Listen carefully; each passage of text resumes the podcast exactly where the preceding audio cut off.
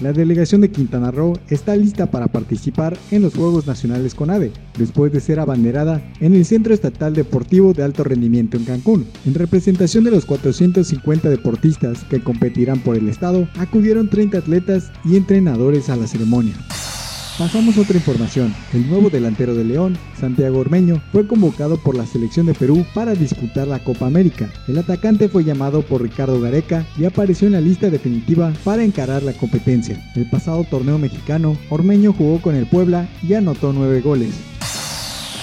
Por último, la tenista Anastasia Pavlyuchenkova avanzó a la final de Roland Garros tras vencer a la eslovena Tamara Sidansek por 7-5 y 6-3. De esta manera se convierte en la primera jugadora rusa en llegar a esta instancia desde 2014, cuando María Sharapova ganó el Grand Slam. Anastasia jugará contra Bárbara Krejcikova.